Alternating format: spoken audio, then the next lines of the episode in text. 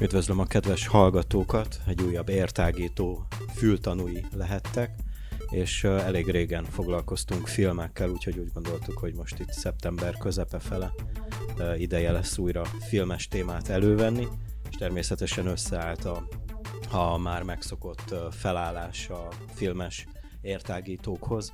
Mikrofonnál Lencar Péter, itt van Kiss Lóránt kollégám, és természetesen megérkezett a házas pár barátunk, akik ugye most már mindjárt 2 éve szinte állandó résztvevői a filmes podcastjainknek.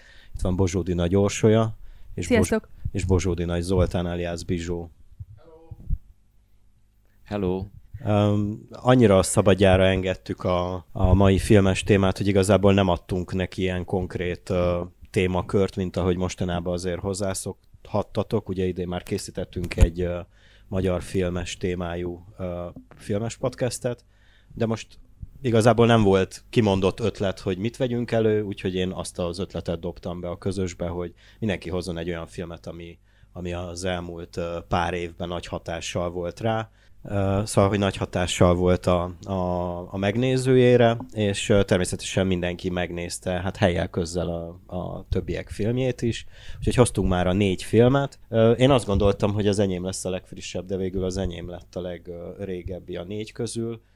Egyelőre nem lőném le a poént, hogy ki mit hozott. Előbb fussunk egy olyan kört, amit a múltkor is játszottunk, hogy milyen filmeket és sorozatokat néztetek meg az elmúlt 3 hónapban, mióta nem találkoztunk. Kezdjem én? Na jó, akkor hát most olyan égő lenne, elmondjam a valóságot, de hát csak elmondom igazából.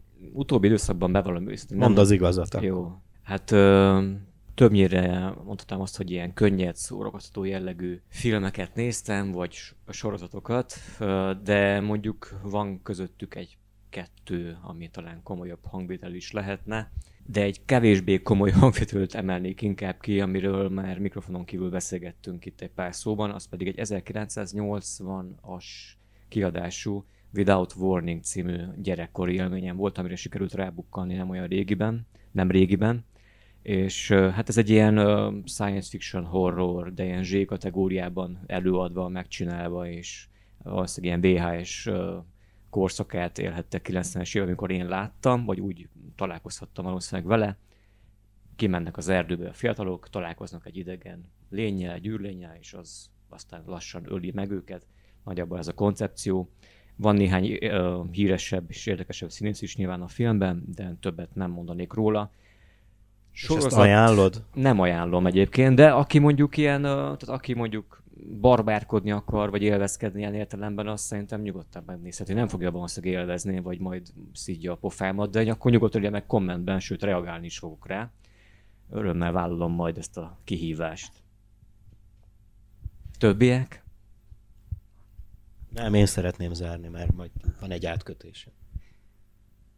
Jó, hát sziasztok, Orsi vagyok, és teljesen félreértettem a mai podcast témáját. Ennyire lazára hagytuk, igen? Én azt gondoltam, hogy így az utóbbi időből kell hozni egy filmet, tehát hogy én nem...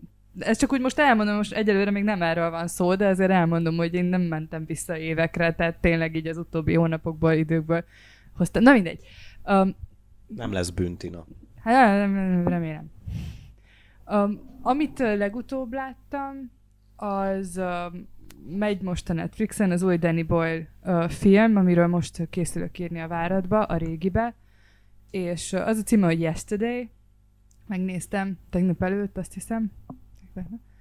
Hát nagyon jó pofa film, azt bocsátanám előre tényleg mindenkinek, akit érdekel, vagy esetleg látta az előzeteset és érdekli a téma, mindenképpen szögezzük le előre, hogy ez egy romantikus vígjáték, tehát én nem tudtam ezt feltétlenül róla, hogy ez a műfaj, ami nyilván nem feltétlenül jelent rosszat, mert azért vannak jó romantikus vígjátékok is a világon.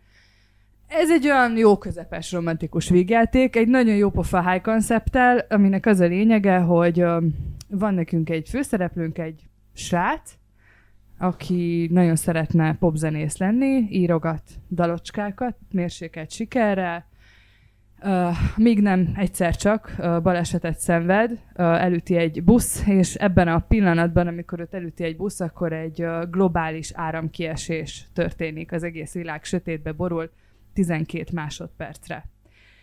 Ő kórházba kerül, ugye elveszti az eszméletét, és mire magához tér, lassanként rá fog ébredni, hogy ő az egyetlen ember a világon, aki tudja, hogy mi az, hogy Beatles.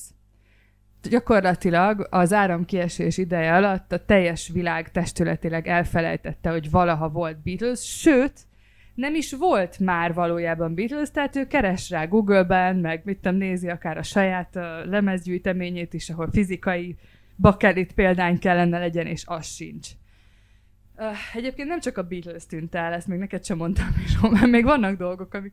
De jó, ez nagyon vicces, ezt már elmondom, hogy elkezdi googlizni a dolgokat, hogy akkor most mi a helyzet a Beatles-e, beírja, hogy The Beatles, beírja a Google-ba, és beírja 10-szer, és mind a 10-szerre bogarakat adja ki a Google. Nem bírja elhinni, és elkezd rákeresni más zenekarokra is. Rákeres a Rolling Stones-ra, tök jó, megvan a Rolling Stones. Rákeres az Oasis-re. Nincs Oasis. Csak ilyen oázisokról dob ki képeket a Google. A csávó így gondolkodik, és na jó, hát oké, ennek van értelme, de ezt így értem. Vagy nem volt Beatles, akkor nem volt Oasis sem. Na, nagyon jó pofa, tehát az elején nagyon-nagyon sokat röhögtem, és elgondolhatjátok, hogy akkor nyilván ez neki, mint kínlódó kis, nagyon érvényesülni szeretne wannabe popstar, ez micsoda lehetőséget rejt magában ez a dolog. Na, ez a high concept, ami hát a legtöbb kritikus kifogásolja, hogy nem igazán van úgy rendesen kiaknázva minden, amit ez a koncepció magában rejthetne. Ezzel akár egyet is értek, de ugyanakkor nagyon szerettem ebben a filmben azt, hogy azon túl, hogy egy kicsit valóban túl hosszú, kicsit valóban lehetne többet játszani ezzel a történettel, de a romantikus szál egy picikét ennél fontosabb, picit kiszámítható, de ugyanakkor szerintem nagyon-nagyon szépen beszél a zene erejéről, mint olyan. Mit tud tenni a zene? Mi az, hogyha lecsupaszítod a sztárságot, lecsupaszítod azt, hogy nem tudod, hogy ki ez a Paul McCartney, nem tudod, ki ez a John Lennon, mert nem tudom, hogy tudnak-e azok a dalok önmagukban valamit tenni, meg tudnak-e élni, és persze a filmnek az üzenete, hogy nagyon is, sőt, nagyon komoly dolgokat, nagyon nagy dolgokat tudnak elérni. Szerintem nagyon jó kikapcsolódás így egy estére. Nekem mondjuk ennek kapcsán eszembe jutna egy olyan kérdés, hogy ha megélsz mondjuk egy ilyen helyzetet, amit elmesélt, hogy van 12 másodperc kiesés, aztán pedig egy eltűnés valaminek az eltűnése a világból, ha mondjuk ez egy más dolog tűnik el a világból, mondjuk egy találmány, vagy egy bármi más dolog, ami mondjuk nagyon fontos volt a történelem során, hogy vajon az ember azt újra megteremtené, újra megcsinálná, hogyha mondjuk nem éppen mondjuk a Beatles-e van szó? Hát, hogyha meg tudná csinálni, és hiányozna neki, akkor biztos, hogy megcsinálná. Ez a srác egy zenész. Igaz, hogy egy eléggé bot csinálta, de nem tehetségtelen, csak éppen sikertelen. Tehát ő meg tudja csinálni, emlékszik nagyon jól a Beatles dalokra, óriási rajongó volt, tehát ő egy szágitárral totál le tudja nyomni egy csomó Beatles dalt. Nyilván nem megyek tovább, mert vannak jó pofa fordulatok is a filmben, nem mondok el egyebet, de persze, hogyha eltűnne az okostelefon a világból, én holnap felébredni nem tudnék egy okostelefont csinálni.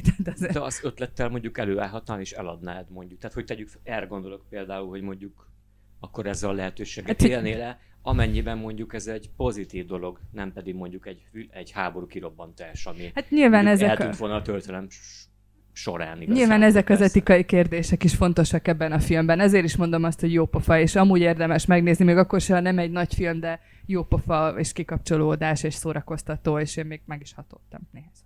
Vagy ha eltűnne az a film, ami arról szól, hogy eltűnt a Beatles. Csak én emlékeznék rá. Igen. És megírnám a váradban, és mindenki azt hinné, hogy most találtam ki ezt a filmet. Bizsó? Sajnos az utóbbi időben nekem nem nagyon volt lehetőségem időfilmeket nézni, úgyhogy...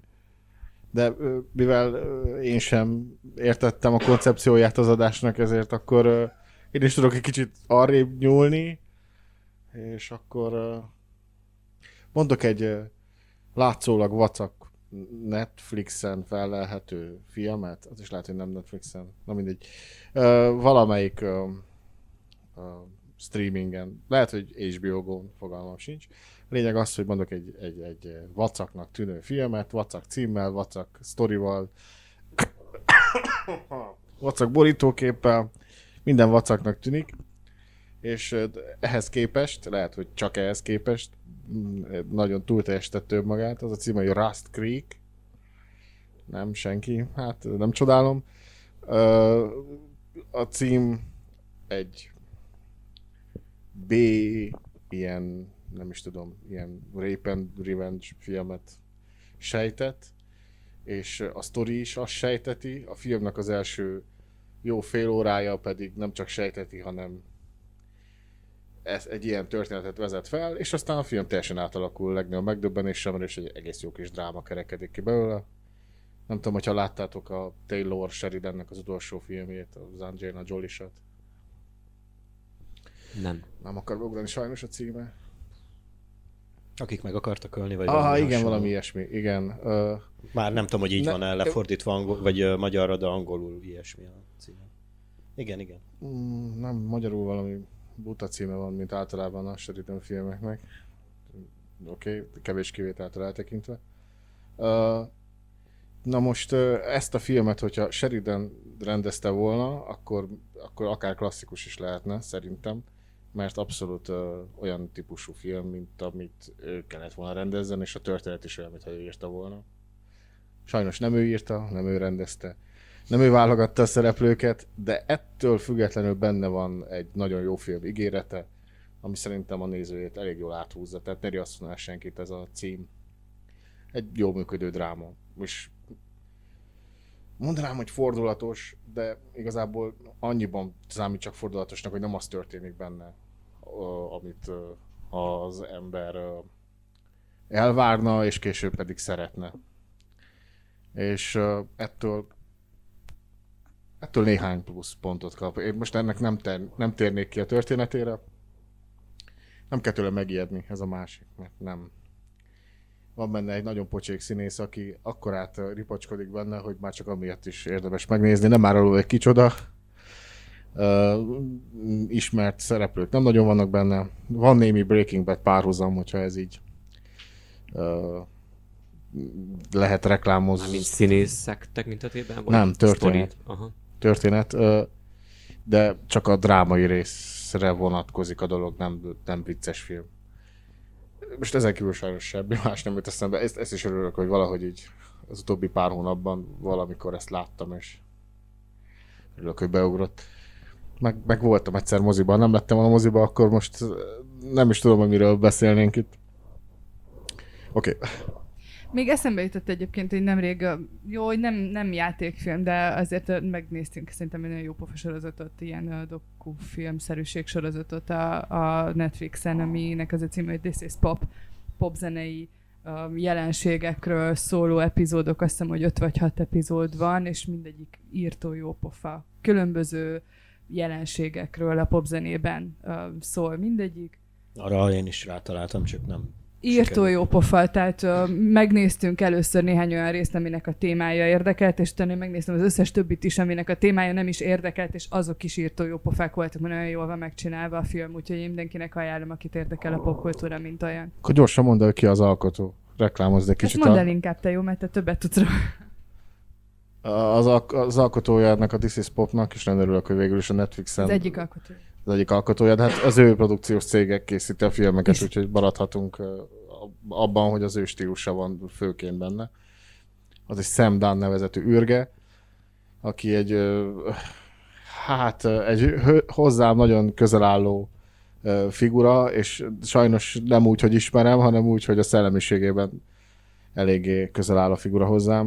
Már csak azért is, mert rockújságíróként kezdte, óriási nagy metálrajongó, és a 2005-től kezdve folyamatosan gyártja a rockzenei tartalmakat, YouTube csatornája is van, ahol már egész szerkesztőséggel dolgozik, és feltörekvő, és úgy látom, hogy végre ez a Netflix-es szerződés, ez valami nagyon nagy dolog számára. A Banger Films, így hívják a produkciós cégét, Nem tudom, hogy sikerült neki, hogy bekerült a Netflixhez, de hajrá, mert nagyon minőségi zenei tartalmakat gyárt, és egy igazán hozzáértő figura, és egy igazán hozzáértő tímmel dolgozik. Hát, hogyha valaki hallotta a Global Metal című metal dokumentumfilmről, vagy akár a Flight 666, ami igen, az első a Headbangers Journey volt, és az két részes volt 2005-ben, és az jó sok emberrel ismertette meg ezt a szubkultúrát, és egy kicsit közelebb is hozta a nézőköz. Nagyon jó pofa, nagyon lendületes, belevaló, ügyes a srác, és tényleg azokat az embereket szólítja meg, akik abszolút a legilletékesebbek, akik ott voltak, akik el tudják mesélni, és ugyanilyen ez a This is Pop is, ettől jó. Egy pillanat, akkor csak megszólalnék még.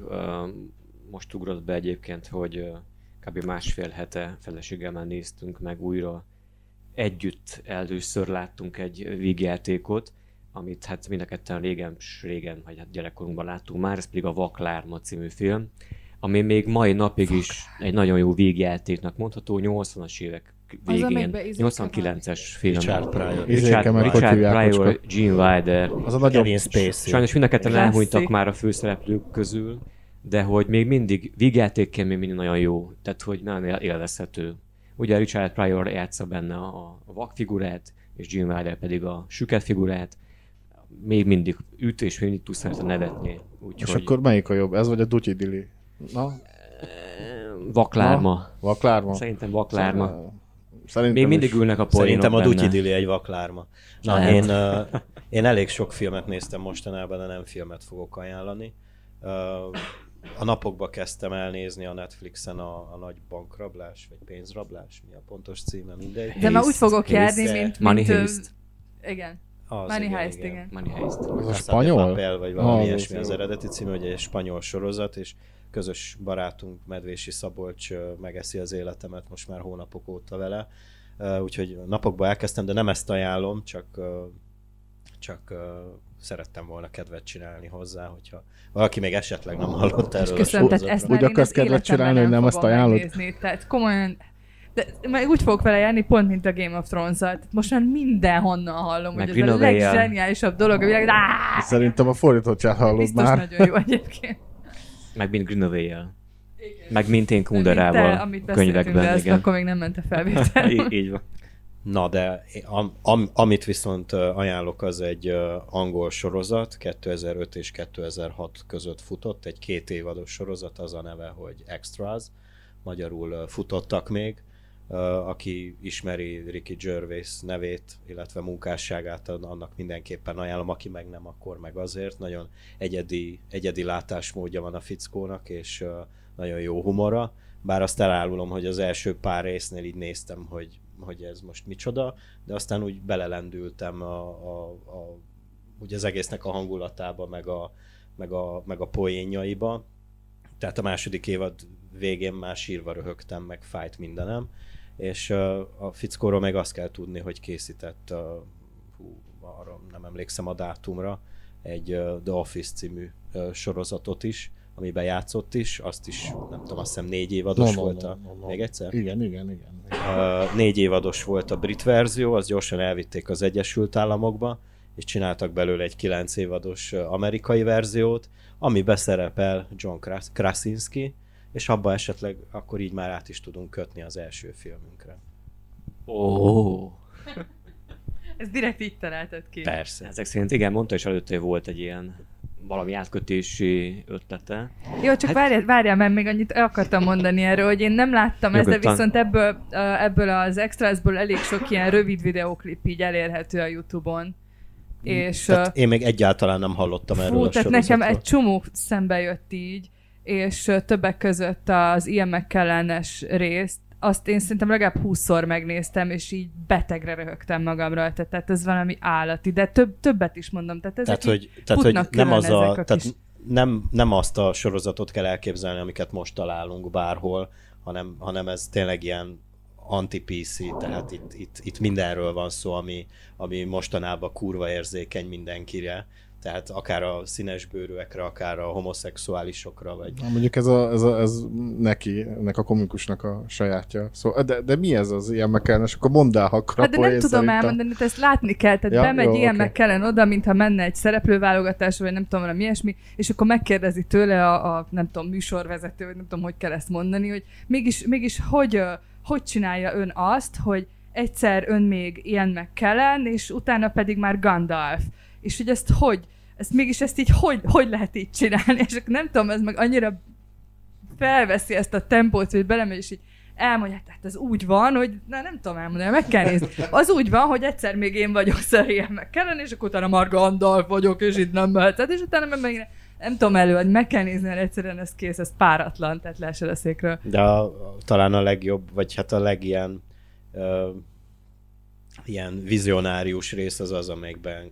Szóval azt kell tudni, hogy ilyen híres szereplők felbukkannak minden részben, egy ilyen nagyobb név, David Bowie, Samuel L. Jackson, Ian McKellen, Kate Winslet, és pont ezt a Kate Winslet-es részt akarom mondani, hogy elhangzik Kate Winslet szájából, mondom, ez 2005-ben történt ez a sorozat, hogy egy Oscar-díj megnyeréséhez az kell, hogy nyomorék legyél, vagy pedig valami holokauszt túlélő. És mondjuk neki ez nem kellett. Hát dehogy nem, hát 3 évre ugye azért kapta meg a felolvasója. A nyomorék volt? Nem, az 2008-as. De nyomorék volt benne? Vagy? Nem, hanem holokauszt túlélő. Nem. Náci volt benne, basszus, azért nem ugyanaz a kettő. De szerintem az a másik véglet kávé, hogyha ugyanazt a skálát nézzük, nem? Vagy tévedek? Mindegy, hát Kate Winslet nyilván az, akinek nem kell semmi ilyen, tudom én, extrát nyújtani, elég az ő tehetsége. Szóval, hogy náci témában szerepeljen, vagy ilyesmi, így értettem, bocsánat. De akkor miért nem kapta meg izéke? Vagy megkapta izéke? Ralph Fiennes megkapta a Schindler listáért? Jó, ezt majd írjátok meg nekünk, Lóri. John Krasinski. Lesz majd még Ski végződésű rendezőtől is film, nem? Mindegy, jó. Figyelj, meséld el, amit hoztál. Verbinski is lesz. Lesz még egy másik Ski. Verbinski. Majd meglátjuk. Igen, John Krasinski. Ugye ez a Hang Nélkül Kettő című film lenne, amit én hoztam mára. Ugye, hát John Krasinski többek között ugye színész, de most már rendező is egy jó ideje, illetve lehet, hogy színészként talán nem szerethettük annyira talán, mint rendezőként, ezt persze mindenki döntse el, ahogy akarja. De a Hang Nélkül Kettő az egy olyan film, amit hát mondjuk azt sokszor például, hogy mondjuk ugye egy folytatásról van szó, de visszatekintések is vannak ebben a filmben, és ugye a Hang Nélkül az mondhatni, hogy egy ilyen üdes színfolt volt 2018-ban sokak számára, amikor megjelent. Már csak azért is, mert hogy egy kis költségvetésű, viszont annál ütősebb és új ötleteket felvonultató, bár azt mondják, hogy logikailag voltak benne hibák, mind forgatókönyvben, vagy mind sztoriban, mindegy. De lényeg az, hogy egy ütős, legalábbis nekem nagyon bejött ez a film, az a lényeg, a Hang Nélkül. És nyilván rendezőként és főszereplőként is ott volt John Krasinski, illetve a felesége Emily Blunt volt az egyik vagy másik főszereplő. A Hang Nélkül Kettő pedig, elmondhatnánk azt is, hogy, mint ahogy elkezdtem mondani, hogy általában az első részek jobbak szoktak lenni valamiből, és talán lehetne itt is azt mondani, hogy jobb volt az első rész, mint most a második, de sok esetben meg vannak olyan filmek, amelyeket folytatnak, és jobbak a második részek, mint az elsők voltak. Na most ennél a helyzetnél, vagy ennél a filmnél szerintem mind a kettő fent áll, hogy az első rész jobb volt valamiből, mint a második, illetve fordítva. Én legalábbis ezt így látom. Most nagyon nézel rám. Ez mit jelent? Nem értem. Ez azt jelenti, hogy mind a kettő jó, de mind a kettőnek megvannak a maga hibái. Tehát ugye mondjuk azt valamire, mondjuk a Terminator 1 esetében, meg a Terminator 2 esetében, hogy persze az elsőnél jobb a második, mert hogy már vagányabb, vagy modernebb, vagy jobban van kivitelezve. Ugyanakkor az elsőnek megvan a sajátos hangulata, mert az olyan volt, amilyen. Tehát, hogy erre gondolok itt ilyen értelemben mondjuk a Hang Nélkül esetében, hogy bár, és akkor mondjuk bejött már nagyobb pénz, mert bejött már jobban Hollywood a második rész esetében, hiszen ha jól láttam, akkor producerként ott volt már, ha nem tévedek, azt hiszem talán Michael Bay, mintha, vagy nem tudom, valamelyik más. Andy Vajna volt ott. Nem, producerként mondom. Tehát nem Andy Vajna. Most a Andy Vajna hogy lett volna Hang Nélkül Kettőnél? Nem, a Terminator 2-ről van már szó, lemaradtam. Hang Nélkül Kettő, ember. nem, Hang Nélkül Kettő producer. Jó, mindegy, igen. De nézem amúgy, ha megtalálom, de nem látom amúgy De Michael Bay volt már az egyik producer, ami tehát olyan értelemben jött be a filmbe, mint pénzügy, és akkor Hollywood egy kicsit, hogy félhettünk esetleg attól, hogy mondjuk ez el lesz egy kicsit cseszve ez a második rész, de Krasinskiben talán még mindig bízhattunk rendezőként, mert hogy eltaláltak az első részben. És a második részben ezt valahogy tovább tudta vinni, mondjuk persze nagyobb költségvetés is állt már rendelkezésére, pont emiatt, hogy akkor már ott volt egy ilyen hollywoodiasabb háttér, pénzügyileg is, tehát ez mindenféleképpen oké volt, illetve úgy érte, hogy látványosabb is volt valamilyen értelemben, persze ez lehet, hogy volt, akinek nem tetszett. Nekem például a film az bejött, a második rész. Ami viszont nagyon emlékeztet valamire, mikor néztem a filmet, hogy beugrott a 28 nappal később, és nem csak Cillian Murphy miatt, ugye, aki játszik ebben a Hang Nélkül Kettőben, hanem magának a hangulatában volt egy olyan, tehát persze ebben is rohantak, sőt rájöttem arra, hogy Cillian Murphy 18 év után is nagyon faszául tud szaladni. Tehát annyit állt el mondjuk a 28 nappal később és a Hang Nélkül Kettő között, na mindegy. Szóval ez a film nekem bejövős volt, ebben is voltak elvileg logikai hibák sztoriában, de meg voltak benne nyilván a klisék is imítam ott, de még mindig szerintem elviszi azt, amire hogyha beülsz a moziba és megnézed, akkor azt mondod, hogy ez még mindig egy jó kategóriájú sci-fi horror film lenne. És ugye ennek a lezárása is, amikor az első résznek a lezárása is már hagyott maga után kérdéseket, vagy úgy tűnhetett, hogy akkor jön a folytatás majd. Ez a második rész még inkább úgy zárult le, vagy úgy ért véget, hogy akkor várjuk majd a harmadik részt, mert hogy Krasinski állítólag akar-e csinálni a harmadik részt is majd. Hát így hirtelenjében ennyi. Nekem eleve problémám van egy olyan filmmel, aminek gyorsan csinálnak egy második részt. Persze ez jól is elsülhet, meg pozitív irányt is vehet fel, de kíváncsi voltam a második részre, ezt be kell valljam. Nem estem hanyat tőle, viszont nekem olyan érzésem volt, mintha nézném az első résznek a folytatását, tehát egy az egyben.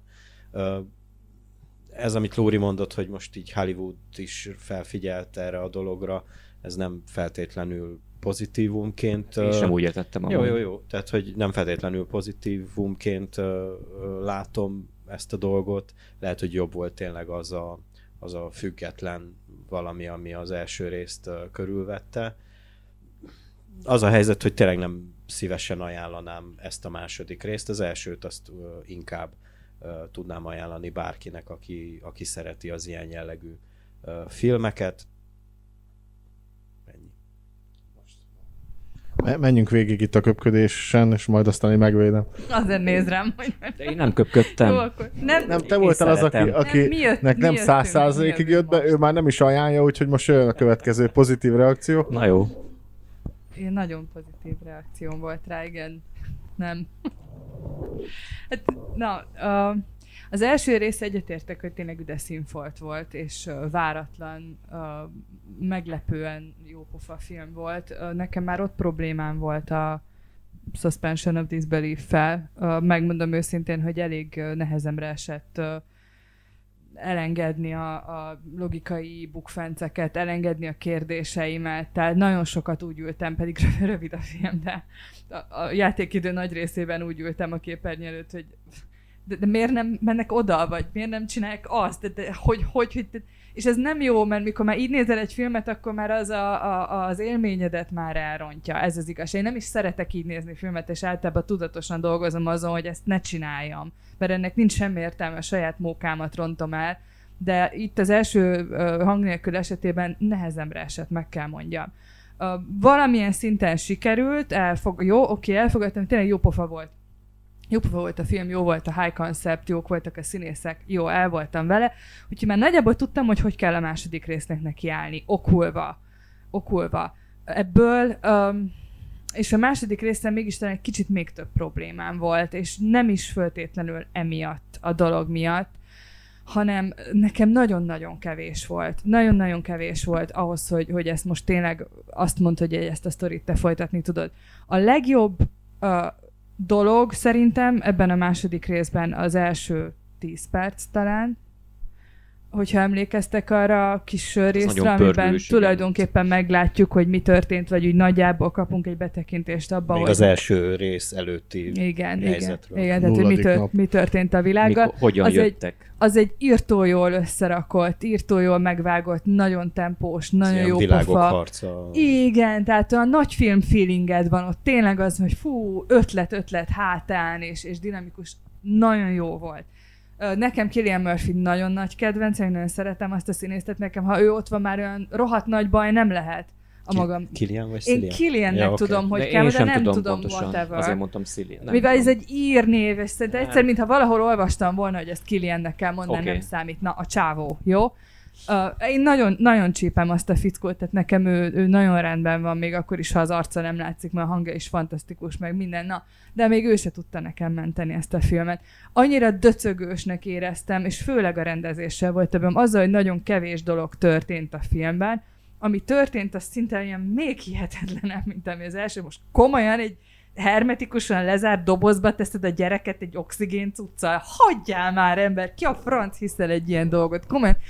Én anyukák rémálma. És aztán arról nem beszélve, nem, egyszerűen abszurd, érted? Tehát abszurd, ezt nem veszem benne. És aztán nem beszélve arról, hogy egyszerűen eszméletlen vontatottnak tűntek benne bizonyos részek. Nagyon-nagyon van néhány rész a filmben, ami de igen, ha most úgy tűnik, hogy ezt már én egyszer elmondtam, és azért jön ilyen flottul, az azért van, mert így volt, mikor befejeztük a filmet, akkor 10 percig tirádáztam Bizsónak, hogy mi volt a problémám vele. És szerettem volna egyébként írni erről a filmről a váratba, és ezért néztem meg, hogy írjak le, de annyira nem tetszett, hogy azt mondtam, hogy inkább nem fogok 7000 karaktert írni arról, hogy valami mennyire gáz. Tehát nem, egyszerűen azt éreztem, hogy a nyomdafesték nem éri meg, értitek? Nyomtatás nélkül kettő. Igen.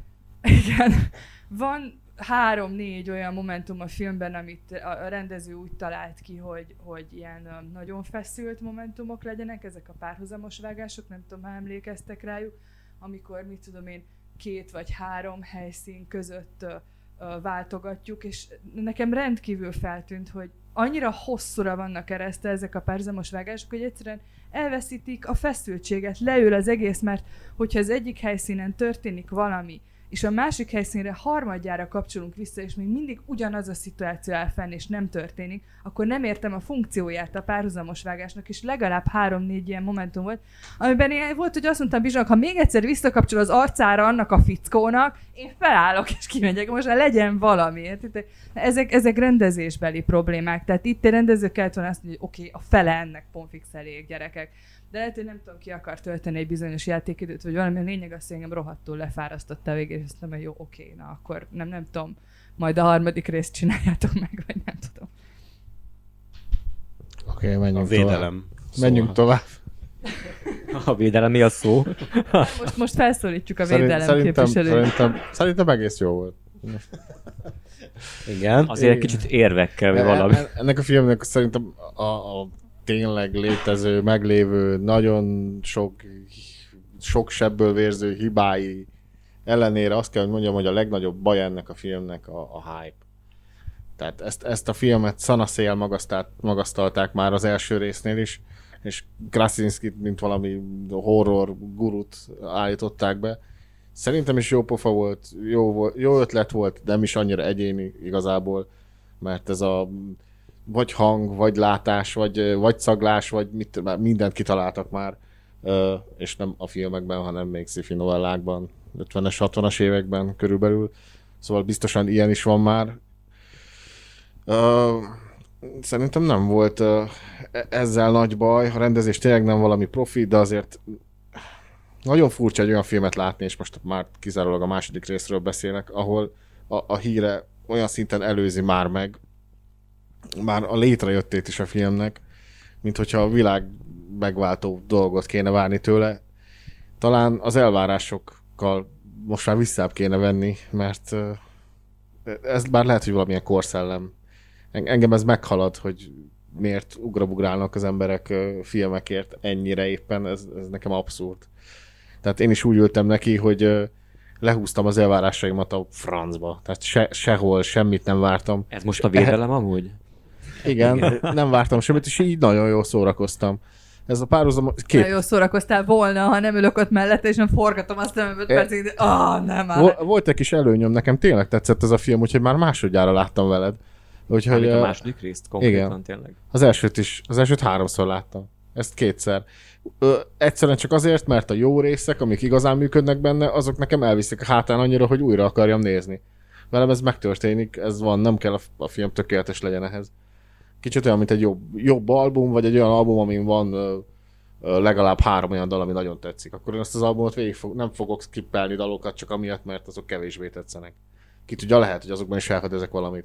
Hát itt ez nem valószínű, hogy meg fog történni, de na, ez a párhuzamos vágás dolog, ez, hát ez körülbelül csak az Inceptionben működött, ahogy az egyik helyszínen sokkal kevesebb idő telik el, mint a másik helyszínen, és így lehet dinamikus.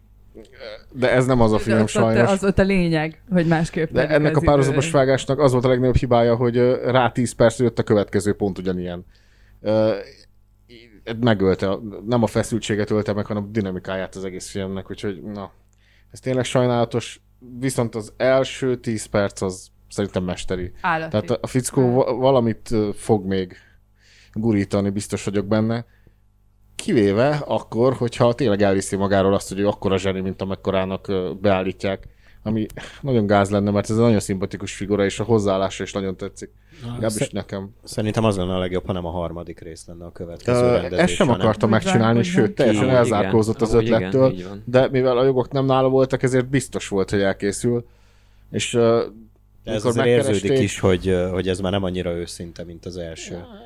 Az első az ilyen abszolút családi vállalkozás volt, és ezt pedig valamennyire azzá tudta tenni, annak ellenére, hogy ez már egy jóval nagyobb produkció. Ahhoz képest tényleg lefogta a filmet, amennyire csak lehetett, hogy ne menjen el valami világ döngetésbe, vagy hogy mondják ezt, rombolásba. Az első 10 perc, az megéri. Az megéri a filmet, szerintem. Sokan emlegetik Spielberget vele kapcsolatban. Az első 10 percre vonatkozólag abszolút érthető, és nem a szörnyek miatt, a katasztrófa miatt, és aztán az üldözés és a feszültség miatt, hanem egyszerűen még meg nem történik maga a... Mi a fene? Az aktus. Az érkezés a lényeknek, addig olyan szépen építkezik, annyira mesterien, hogy szerintem azt öröm nézni, ahogy a hangokkal játszanak. Ott minden kép a helyén van, minden apró gesztus, amik visszautalnak az első részre, a helyszínek is, a bolt, ahol vagyunk, de nem mondok többet. Aki nem látta a filmet, már csak ezért szerintem megéri megnézni, aztán döntse el mindenki, hogy csak ezért éri meg megnézni, vagy már csak ezért is megéri megnézni. Cillian Murphy tök jó volt, amúgy már. Én reménykedem benne, hogy olyan díjakat is kap. Igen, ő nagyon jó fut, igen. Na de, ha már nálad van a szó, akkor térjünk át a másik, vagyis a következő filmre, amit hoztunk, amit Bizsó hozott, és az is egy 2-vel ér véget a címe. Ez az Öngyilkos hoztak 2. Ez is egy idei film, mint ahogy ezt elfelejtettük mondani, ez a Hang nélkül 2 is. Hát majd elmondom, ha rám kerül a sor, de én ezt a filmet csak azért néztem meg, mert azt mondtad, hogy ezt hozod. Ja, oké. Az a magyar cím, hogy Öngyilkos osztag 2? Az Öngyilkos osztag. Az, igen. A magyar cím van benne 2-es? Vegyük fel még egyszer. Nem tudom, hogy van-e benne 2-es. Lehet, hogy csak simán Öngyilkos osztag. Az Öngyilkos osztag, igen. És akkor a másik résznek mi a címe? Öngyilkos osztag. Öngyilkos osztag. De nem tették már az elé is azt, hogy az? Csak tehát úgy a magyar... átalakították azzá, és az elejére tették ennyi. Itt. Mi? Mi? Az első rész címe Öngyilkos osztag, a második rész címe az Öngyilkos osztag. Angolul igen, de magyarul Öngyilkos osztag 2. Tényleg? Na jó, pedig annyira okosnak éreztem magam. Na hát ez körülbelül szembe megy azzal, ami az alkotók szándéka volt. De várj, akkor angolul mi a címe az elsőnek és másodiknak? Az angolul az első az Suicide Squad, és a második The Suicide Squad. Oké. Igen, mert ez egy folytatás, ami reboot. Nem tudom, hogy lehet 5 éves filmnek rebootot csinálni, de sikerült. Muszáj volt neki. Miért? Hát jó, na. Szerintem nagyon jó lett volna, ez egy jó film, de azért az első részt nyomába sem ér ez a helyzet. Sokat gondolkoztam ezen, hogy mondjam el nektek, hogy vajon be itt egymás között. Szerintem az első rész az egy szar. Tehát ez pedig nem tud annyira vacak lenni, pedig próbálkozik. Ezt most igen, egy kicsit körbe próbáltam írni azt, hogy milyen az, amikor valaki szándékosan akar valami vackot csinálni, de nem sikerül. Na jó, most belezavarodtam. Azt hittem, hogy mondani fogok valamit. Senki nem mondani, tehát kérlek, ezt rebootold ezt a megszólalását. Szóval ez egy DC képregényből készült képregényfilm. Annak is a második része, vagy soft tribute-ja, hogy mondják újabban, mert valahogy el kell nevezni azt, amikor megpróbálják kvázi stornózni az első kritikailag rettenetesen alulteljesítő filmet. Itt ez történt, pedig tele volt tele.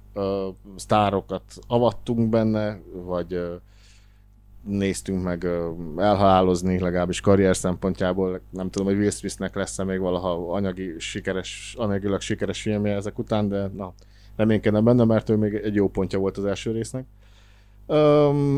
Nem tudom, hogy mi volt a szándék azzal az első résszel, de hogy nem jött össze, az biztos. Mert gondolom pozitív szándék lett volna, nem az, hogy egy olyan filmet csinálnak, amiről mindenki beszél, de nem azért, mert jól sikerül. Amúgy sikeres volt anyagilag, legnagyobb döbbenetemre.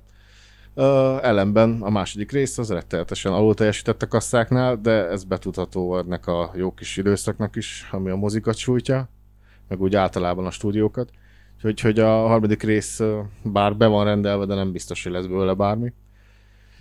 És az sem biztos, hogy működne, mert ez egy eléggé megismételhetetlen valaminek tűnik nekem egyelőre, de ez a figura, ez a James Gunn nevezetű rendező, aki annak idén a Troma stúdiónál kezdte a pályafutását, amiről azt hiszem beszéltünk a trash filmes adásban. Említettünk egyszer róla, igen. Talán egy kis Toxic Avenger-t, vagy valamit. És ott hát amúgy ez egy jó dolog volt. Jó, hát attól függ, hát hogy... Hát az irányzék, hogy ott miket csinálnak, tehát kicsit ilyen... Kicsit? Vagy várj. Nem kicsit, hanem jó az irányzék. Ott jó az irányzék, abban a trash kategóriában, a trash filmekben. Hát az a trash-trash-e volt. Megpróbáltak minél undorító filmet csinálni. Ennyi volt a koncepció igazából náluk. Ebben ő elég jó volt. Igazából ő, mint forgatókönyvíró, csinált magának hírnevet még a 90-es évek elején, ha jól emlékszem. És aztán az első mozifilmes próbálkozása a Slither, nem tudom, hogy láttátok-e. Te láttad? Szerintem az egy nagyon jó kis horror vígjáték, megfelelően undorító is, és elég sok mindent átmentett ebbe a filmbe belőle, úgyhogy magára így utalgat vissza folyamatosan, mert a legközelebbi munkája a Snyder előtt az forgatókönyv volt, méghozzá a Holtak hajnala remake-jének a forgatókönyve, amiből szintén átemelt ide egy csomó mindent. Tehát nagyon furcsa az, amikor valaki úgy tűnik, hogy saját magára utalgat vissza, de működik. Nekem legalábbis ez működött. Nem tudom igazán, hogy fogjam meg, hogy mitől működik ez a film már, ha működik. Nekem nagyon működik.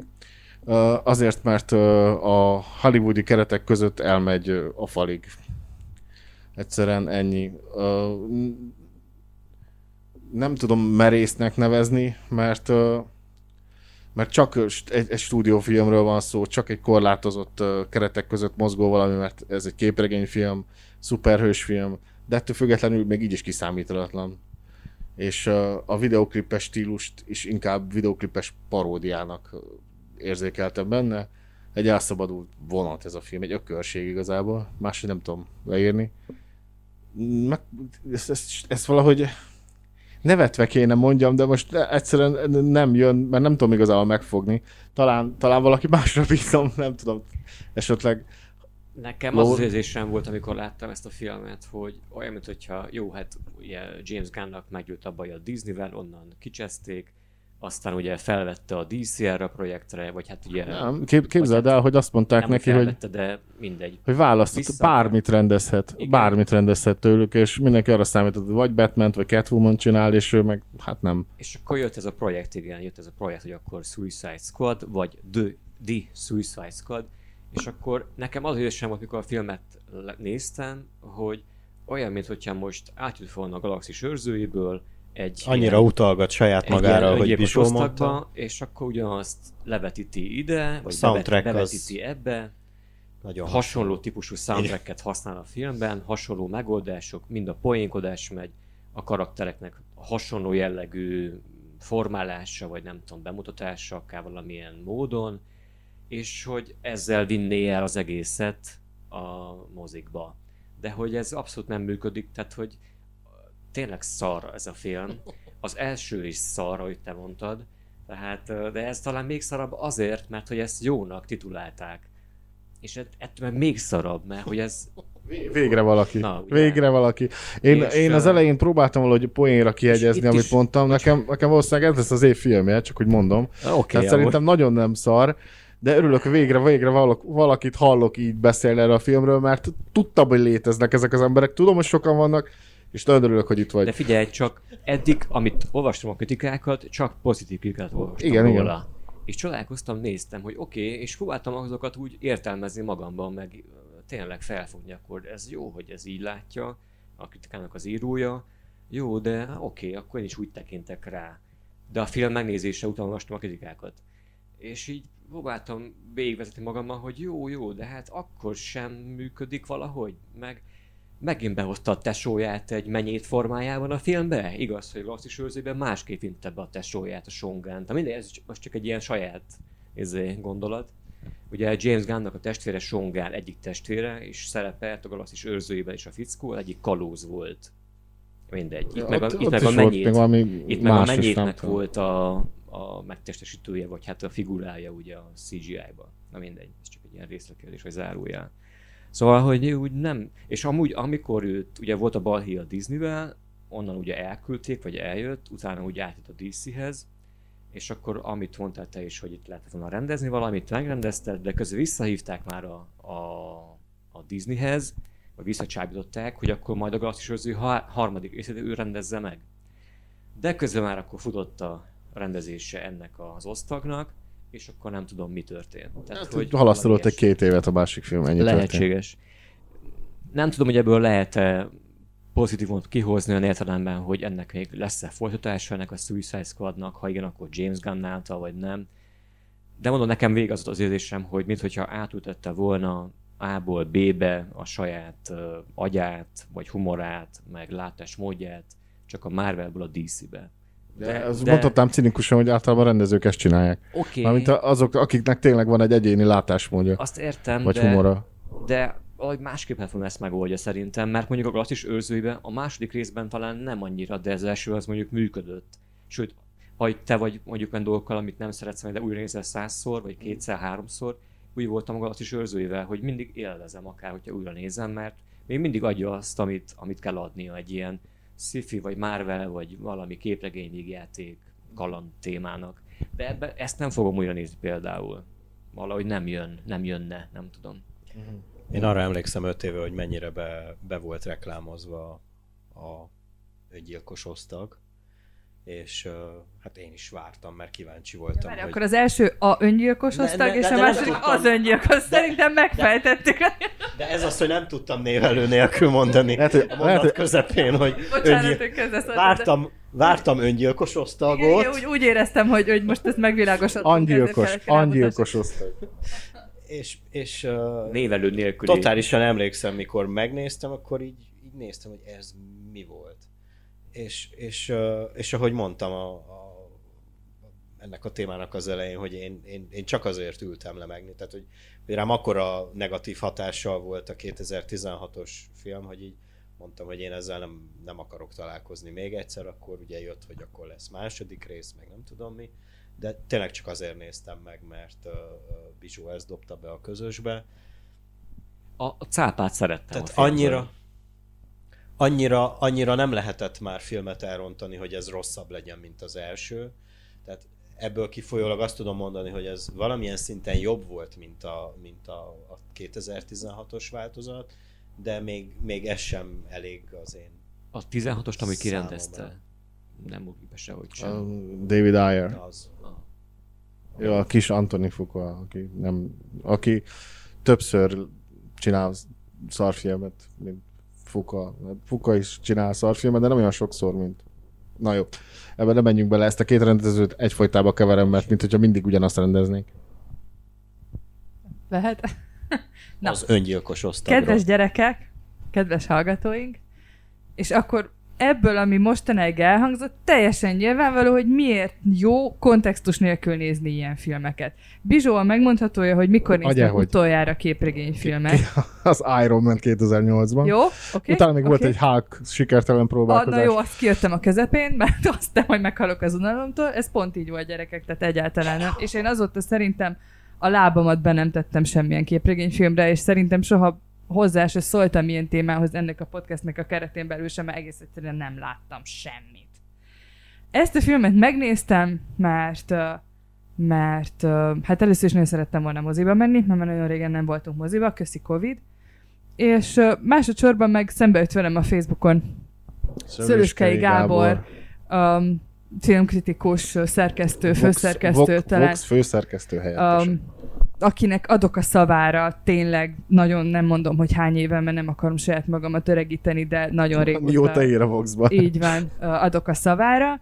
És ő azt írta egy kis Facebook bejegyzésben, hogy gyerekekkel megnéztem ezt a filmet, és rohadt jól szórakoztam. És ez így tök jó. És azt mondta, hogyha Szöröskei Gábor ezt mondja, basszus, akkor már én se...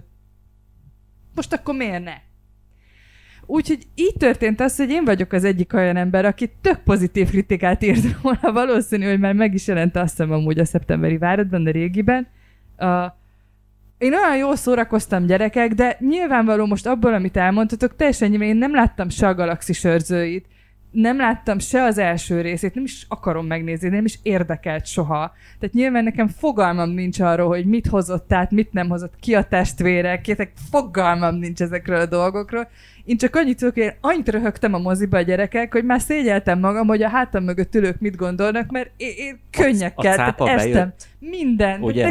Én annyit szórakoztam, hogy nem tudom elmondani, tehát én a széksorok között fetregtem, úgy röhögtem, én nem tudom, nekem ez így teljesen bejött. Tehát a poénok főleg persze, mert nagyon-nagyon vicces, tehát tiszta őrültség volt az egész. Gyerekek így ilyen, ez a főgonosz gyerekeket, hát ilyet hogy lehet kitalálni? Egy rózsaszín tengeri csillag, hát azt hittem, hogy a pindur-pandúrokat nézem, hát azt hittem, hogy leesek a székről a röhögést, tehát ilyet hogy lehet csinálni? Azok a koreográfiák a Harley Quinn-nel, hát halálosak, gyerekek. Na komolyan mondom, most tehát... a virágos menetére gondolsz hát, például? Talán a legjobb. Ne, akkor talán a legjobb koreográfia volt. Ez első pillanattól az utolsó, amikor a virágok is bőttek, egy gyerekek, már mindent szívtunk. Tehát én már mindent szívtunk. Én azt hittem, hogy akkor a Matrixot látom, és Neo helyett Harley Quinn, meg csak virágok vannak a golyózákor helyett kb. Mindegy, szóval óriási őrültség volt, és én nagyon régen nem láttam ilyen őrült filmet, főleg nem a moziban, és azért, amikor egy ilyen szinten kiakadt őrültség úgy rendesen meg van finanszírozva, tehát hogy látod, hogy hova ment a pénz. Az azért, én még nem láttam ilyet. Na, de nyilván ez nem azt jelenti, hogy nincs ilyen, de biztos, hogy van, csak mint az elején elmondtam, én nem láttam semmit. Na, úgyhogy nekem totál bejött, és írtójól szórakoztam, tehát mikor kijöttem a moziból, totál fel voltam dobva, most, hogy nem hinném, hogy újra fogom nézni, tehát hogy nem így kell értelmezni. De teljesen jó élménnyel jöttem ki a moziból. Na. Szerintem az a két film, már mint az első és a második részt nevezzük így, akkor nem is ugyanabban a világban létezik. Úgyhogy kicsit nehéz, mármint furcsa a hozzáállás. Talán jó, az a helyzet, hogy még mindig ezen a Galaxis Őrzői párhuzamon gondolkodom, ami nekem eszembe nem jutott a film közben. Miért nem? De nem nincs meg között, szerinted? Annyira egyértelmű. Egyértelmű ugyanaz a rendező, ennyi. Vagy akkor, ha ezen gondolkodom, akkor eljuthatok lehet addig, hogy így már tudom, hogy mi hiányzott nekem Galaxis Őrzőiből, a gore. Na. És akkor helyben is vagyunk. Tehát, mert hogy hiányzott belőle az, hogy nem bevállalós egy pillanatig se, hanem muszáj ilyen safe place benn mozogjon, mert hát Disney és Marvel és mit igen, tudom én. Igen, de az úgy önmagában az úgy működött szerintem. Persze, természetesen működött, de én most már tudom, hogy lehet sokkal jobb. Csatlakoztatva, vagy visszacsatolva mondjuk Orsi mondandójához, hogy mondjuk ebben az osztagosban, ebben mondjuk az bizonyára érezhető volt, meg sőt, ez tuti, hogy úgy működött, hogy nem vette komolyan magát a film. Tehát ez szerintem... Most ezt komolyan kimondtad szavakkal? Szerintem. Gondolt, hogy valaki, bárki azt gondolta, hogy ez komolyan vette magát ez a film? Jó, csak most ki kellett mondjam, na, tehát, hogy ez nem hangzott el, szóval ki kell mondani. Hogy ez így, hú, bakker. Ez egy agymenés, gyerekek, tehát hogy ez ennyi. De még így se jó. Tehát még így se jó, hogy nem vette magát komolyan. Nálam nem működik. Hát egy átkötő mondattal annyit mondanék, hogy akkor most szerintem folytassuk azzal, hogy Amerikából átjövünk Európába, mégpedig annak is az északi részére, mert nem csak amerikai filmeket hoztunk, mert tényleg így most, ha végignézem, akkor elég színes mind témakörben, mind pedig műfajban ez a paletta, ez a 4 film, amit ma hoztunk. Úgyhogy menjünk Dániába. Jönnek a nehéz filmek. Hát ez amúgy nem annyira nehéz film, amit hoztam. Komolynak komoly, de az is csak részben a témája komoly. Ez úgy kezdődött, hogy meg kellett nézek egy filmet, ami a TIFF-en volt, és így jött szembe ez a film, mert az volt a kérés, hogy olyanról írjak, ami ment a TIFF-en, tehát hogy valahogy tudjam kötni, és ez nagyon szerencsés felvetés volt, mert akkor így... A kolozsvári TIFF, ami... Uh-huh. Akkor, igen. És pont rajta volt a gépen, mert én már megnéztem 2-szer. Igen. És akkor így tiszta szerencsés volt, mert ez egy nagyon-nagyon jó pofa film. Ez a Riders of Justice, magyarul az igazság bajnokai. És dánul. Én szeretlek téged, Péter. Mads Mikkelsen. Riders of Justice a dán címe.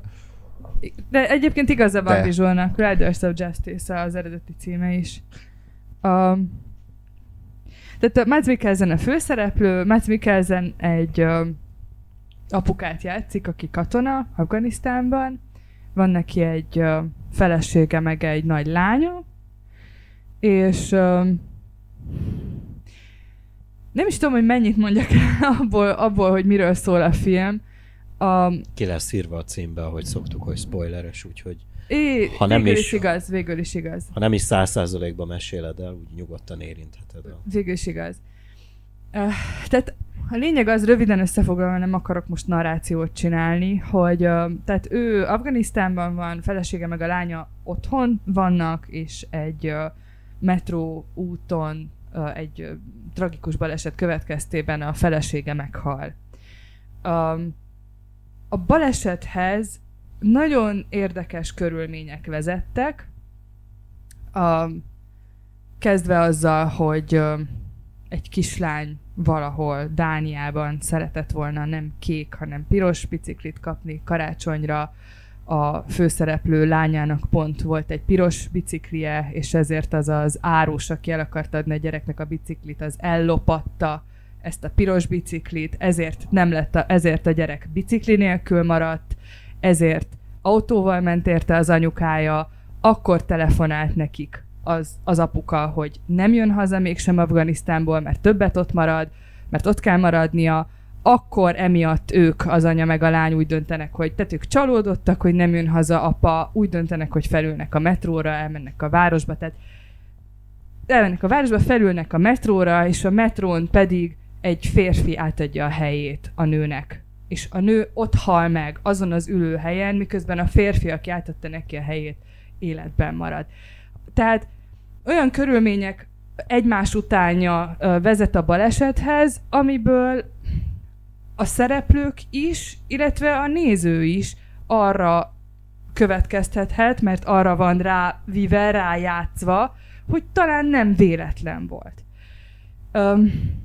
Mert egy valószínűtlen véletlenek sorozata vezetett a balesethez. Mads Mikkelsen karaktere hazajön, és találkozik azzal a fickóval, aki ott a metrón átadta a helyét a nőnek, aki egy statisztikai szakember, és ő agyban totál ott van, hogy ilyen valószínűségszámítások, meg itt ennek bárminek túl kicsi a valószínűség, akkor ez biztos nem véletlen volt, és ő ezzel a mindframe-mel, ezzel a gondolattal csinálja ezt az egész balesetet végig, és talán nyilvánvaló, hogy ő neki is az jut eszébe, hogy nem véletlen, ami történt, és elkezd nyomozni, és ő arra a következtetésre jut, hogy egy bűnbanda egy leszámolás során idézte elő szándékosan a balesetet, hogy valakivel leszámoljon, aki ott utazott azon a vonaton, csak éppen ennek esett áldozatul az asszony. Mads Mikkelsen karakterének pedig ez a felvetés kifejezetten tetszik. Miért? Azért, mert így tulajdonképpen van kire fognia a történteket, és mivel ő egy katona ember, mondjuk úgy, hogy a tipikusan először ütés utána kérdez típusú ember, aki nem a szavak embere, nem az érzelmek kifejezésének az embere, aki egy szörnyű traumán ment keresztül, ugye éppen a gyászfolyamat legelején a feleségét elveszítve, neki kurva jól esik az, hogy ő elmehet és valakinek szétverheti a pofáját, és azt érzi, hogy ezzel elkezdheti megbosszolni a felesége halálát. Ennél tovább már nem megyek a történetmesésben, mert így is elég komoly narrációt csináltam, de a film nem áll meg itt, és nagyon-nagyon szépen felteszi azokat a kérdéseket, amiken szerintem nincs az ember, aki még nem gondolkodott volna. Nem tudom, hogy nektek ismerősen csenge ez a kis szlogán, hogy nincsenek véletlenek. Ezt nagyon sokan szokták mondani, hogy én nem hiszek a véletlenekben, és nincsenek véletlenek. Én nagyon hiszek egyébként a véletlenekben, tehát én egy olyan típusú ember vagyok, aki abszolút nem gondolom azt, hogy nincsenek véletlenek, hogy mindennek oka van, meg a találkozások, meg az emberek, akiket az univerzum sodorra az életre. Én nem hiszek ezekben a dolgok, tényleg nem. De meg tudom érteni, és főleg egy olyan helyzetben, amiben itt a Mads Mikkelsen, hogy az ember válaszokat keres. Mert nem tudod azt elfogadni, hogy egy ilyen borzalmas dolog csak úgy megtörténhet. Főleg, hogyha egy háborús övezetből jössz haza. Nem? Tehát ahol meg... Igen. Ahol meg aztán további traumák érte, gondolom ezt akarod mondani. Tehát a filmnek az egyik fő csapásvonala ez a kérdésfelvetés, hogy akkor vannak-e véletlenek, vagy nincsenek véletlenek. Szerintem érdekes elgondolkodni azon, hogy vajon melyik a kellemesebb és megnyugtatóbb válasz a kettő közül. És a másik pedig, amit elemez a film, az maga a gyász folyamata és annak a feldolgozása, ami a Mads Mikkelsen karakterének hát elég rosszul megy, amivel elég rossz hatással van a lányára is, mert a lány... Ő szeretné elfogadni a pszichológusi segítséget, amit felajánlanak neki a szociális szolgáltató. Szeretné egy picit egészségesebben ezt a dolgot feldolgozni, nem tudom mi. A Mads Mikkelsen meg bele van ragadva ebbe a bosszú narratívába, és nem tudom, olyan, mintha azt gondolná, hogy ezzel bármit meg tud oldani, vagy nem, értitek ezt a dolgot. Na és akkor mindezt elmondtam, ezek ilyen jó kis komoly filozófiai témák, és akkor igazából a filmnek egyébként legalább az egyharmada szintiszta akcióvígjáték.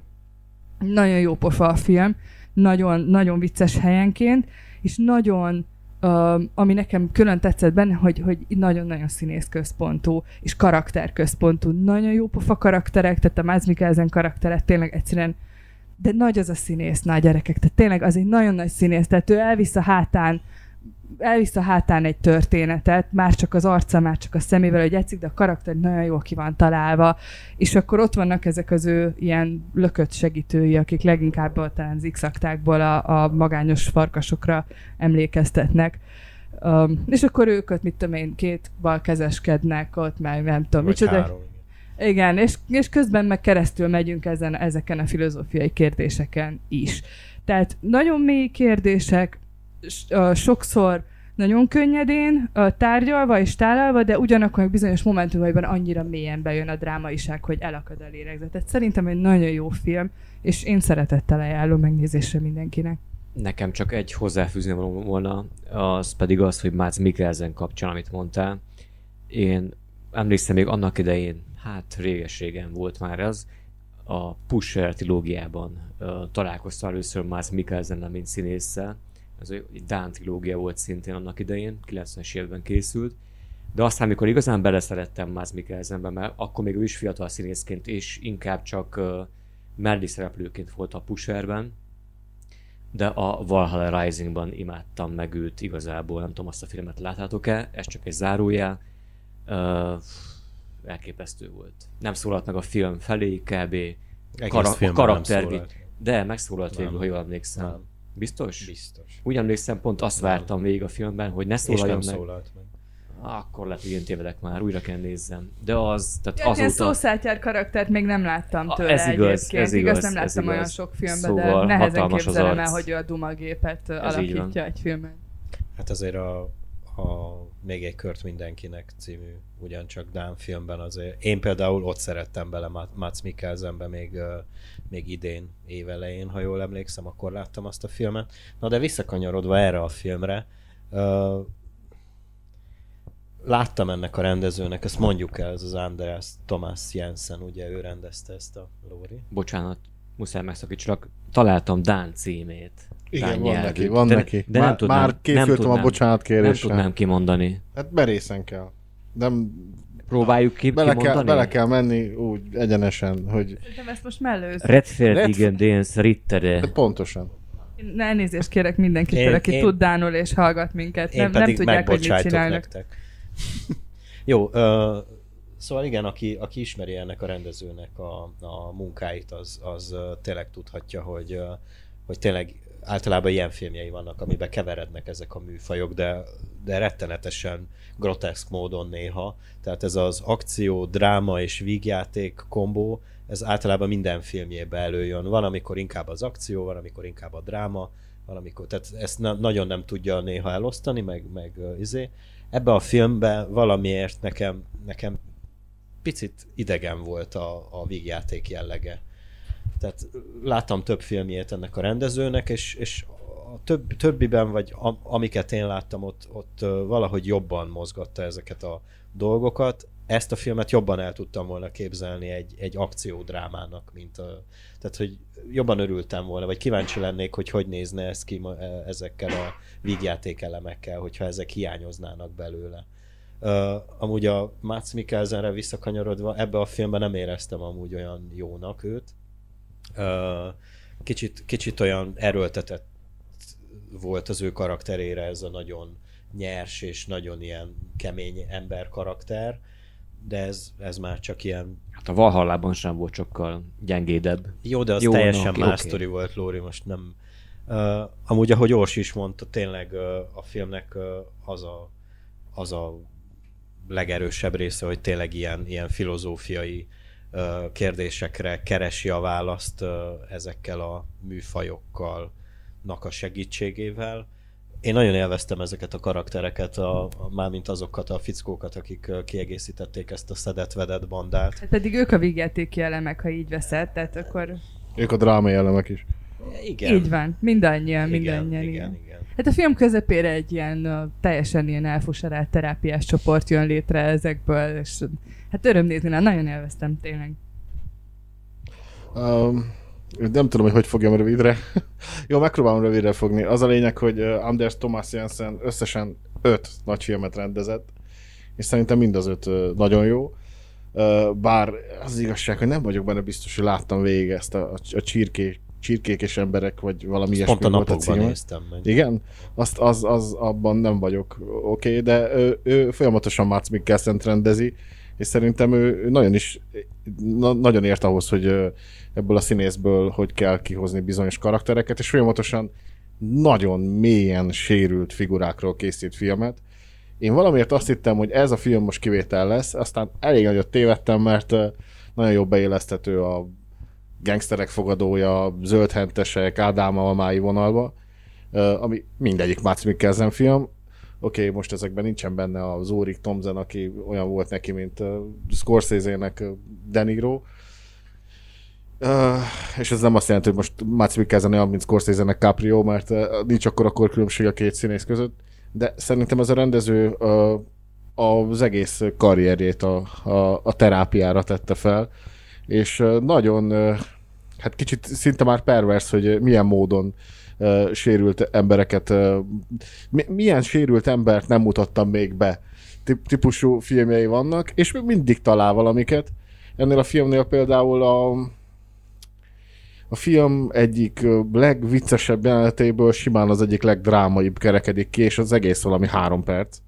Ha emlékeztek, az úton, mikor mennek és veszekednek, és egyikőjük meg akar ülni a másikójukat, és aztán a szántóföldön csúcsosodik ki a jelenet, hogy mondjuk így, és az egy tipikusan olyan rész, hogyha sokan nézik, akkor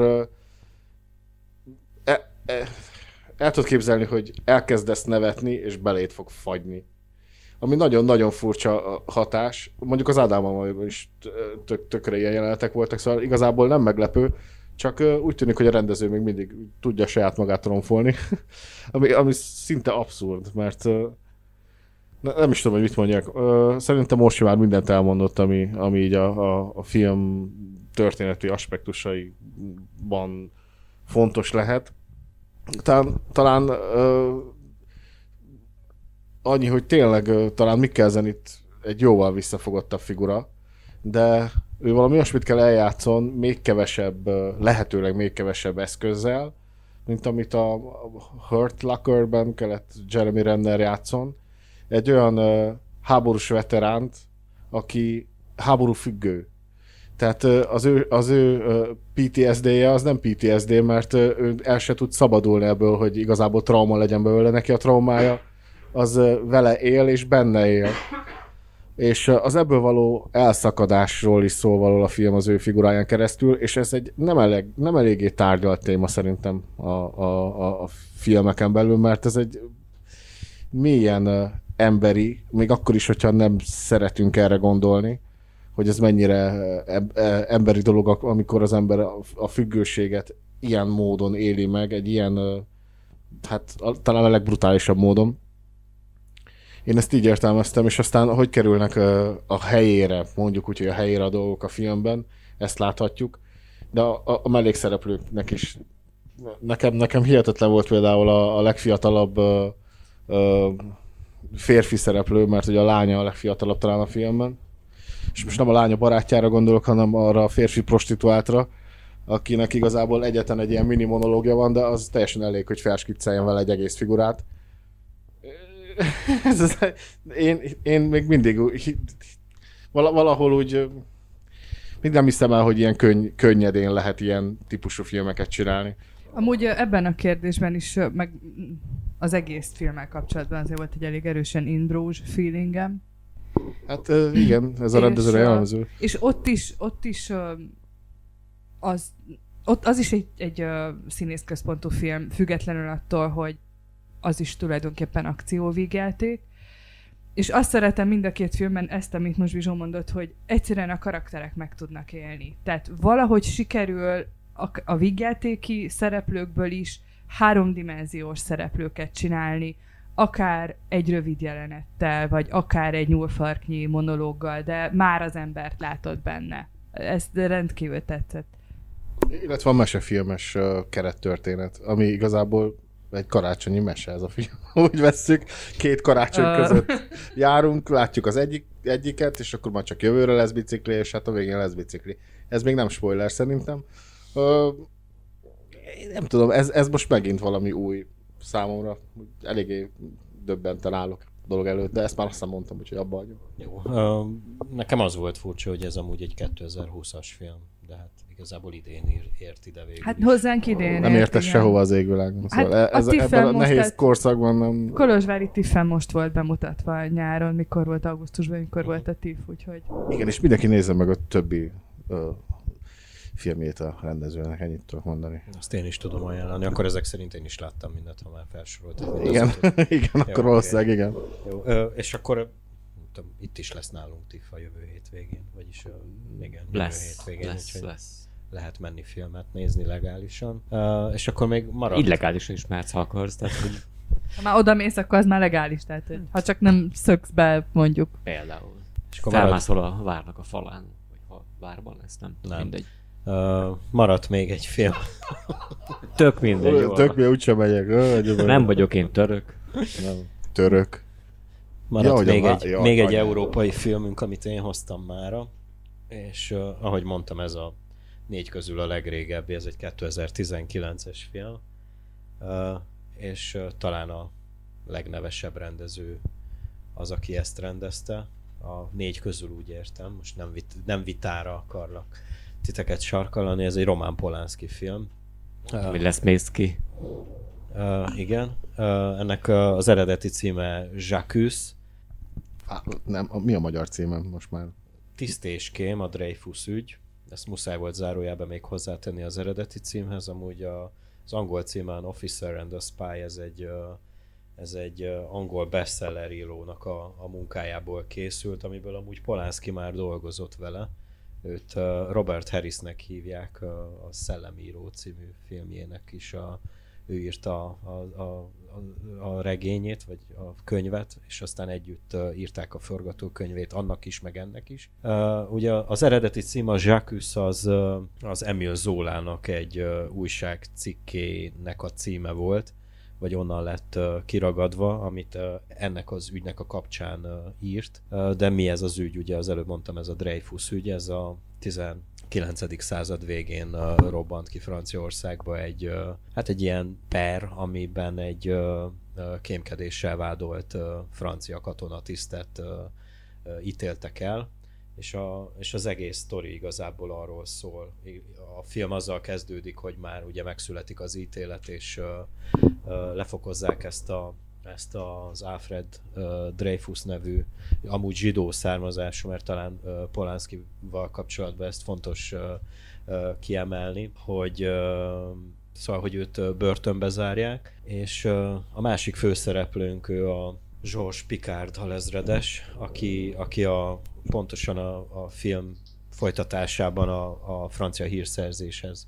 Tehát pont a francia titkos szolgálathoz kerül, mint vezető, és szóval, hogy belefut ebbe az egész pereskedésbe, és rájön, hogy, hogy az egész történet egy, hát egy ilyen... koncepciós dolog. Igen, igen. Tehát, hogy nem feltétlenül a megfelelő embert sikerült a rácsok mögé juttatni, és igazából 12 év alatt zajlik le ez az egész történet, amit mi két óra, 10 percben látunk.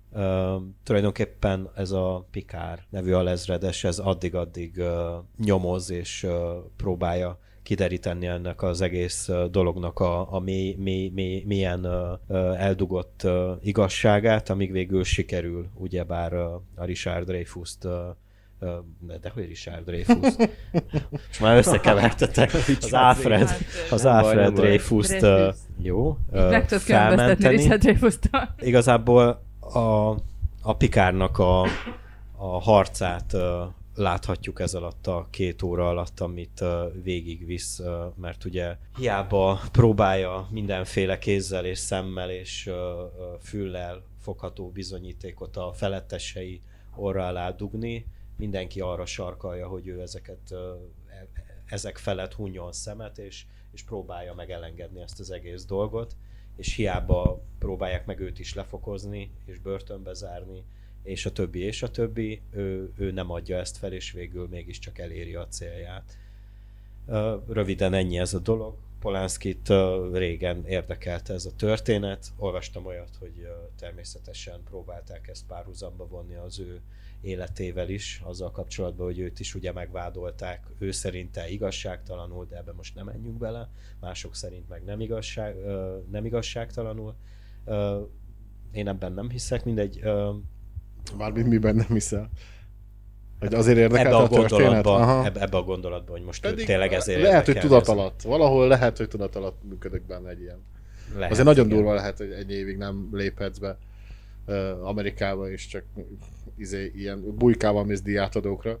Főleg a mostani időszakban nem is értem, hogy elég fura, hogy van mersze egyáltalán. Hát amúgy óriási ilyen botrány övezte ezt az egész filmet, mert minden díjra, legalábbis ott Franciaországban próbálták jelölni, César díjra, meg stb. És rengeteg nőszervezet bolykottálta. Tehát ő, a stábja nem is mentek el ezekre, pedig díjazták is a filmet egy csomó helyen, de például a felesége vette át a díjakat. Micsoda világ, nagyon érdekes. Tehát nagyon durva.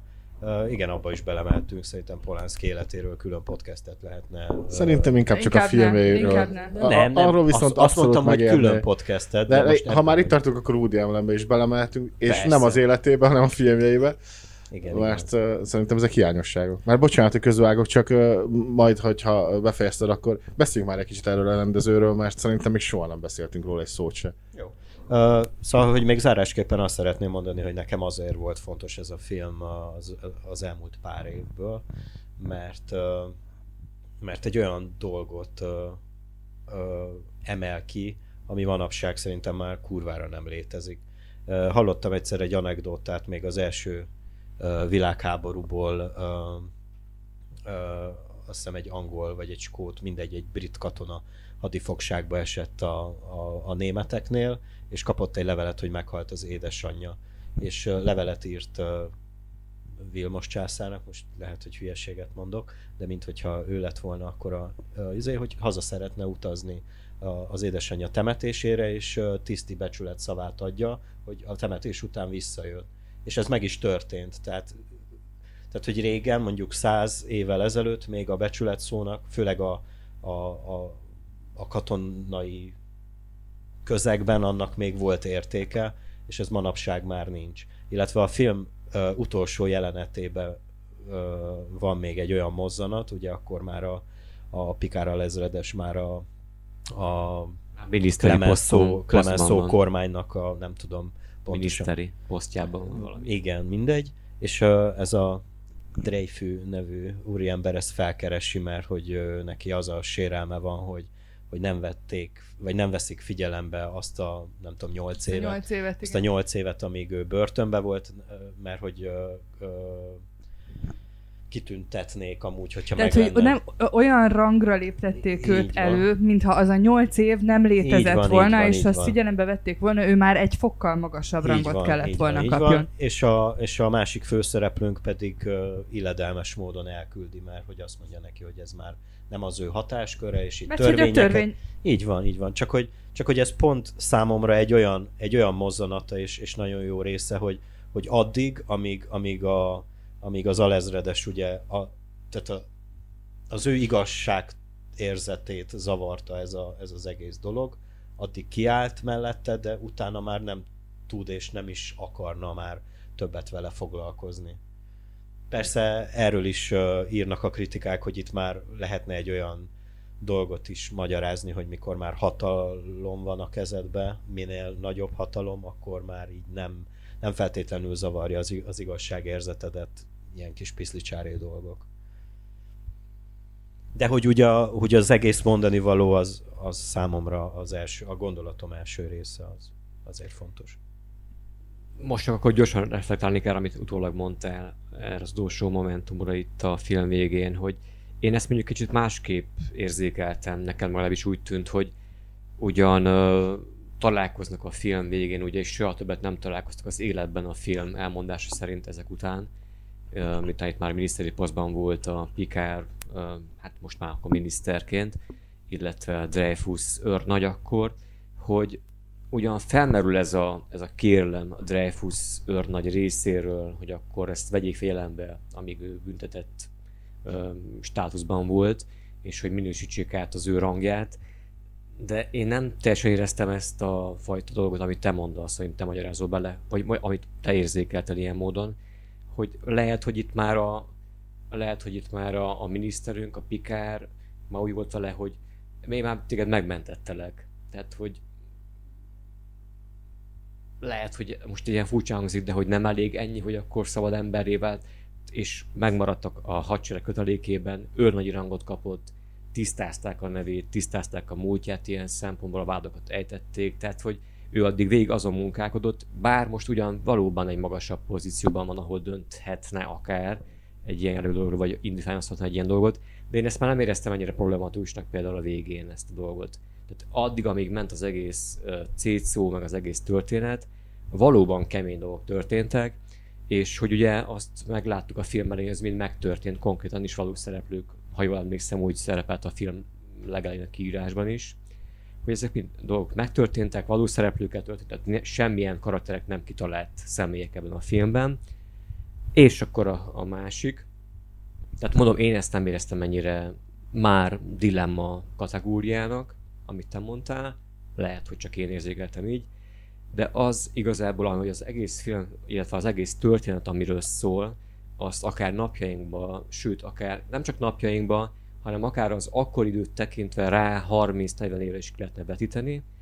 Ugye ez 1890-es évek vége tájékán játszódik maga a történet. 94-ben kezdődik. Így van, és 98-ig vagy 99-ig tart nagyjából.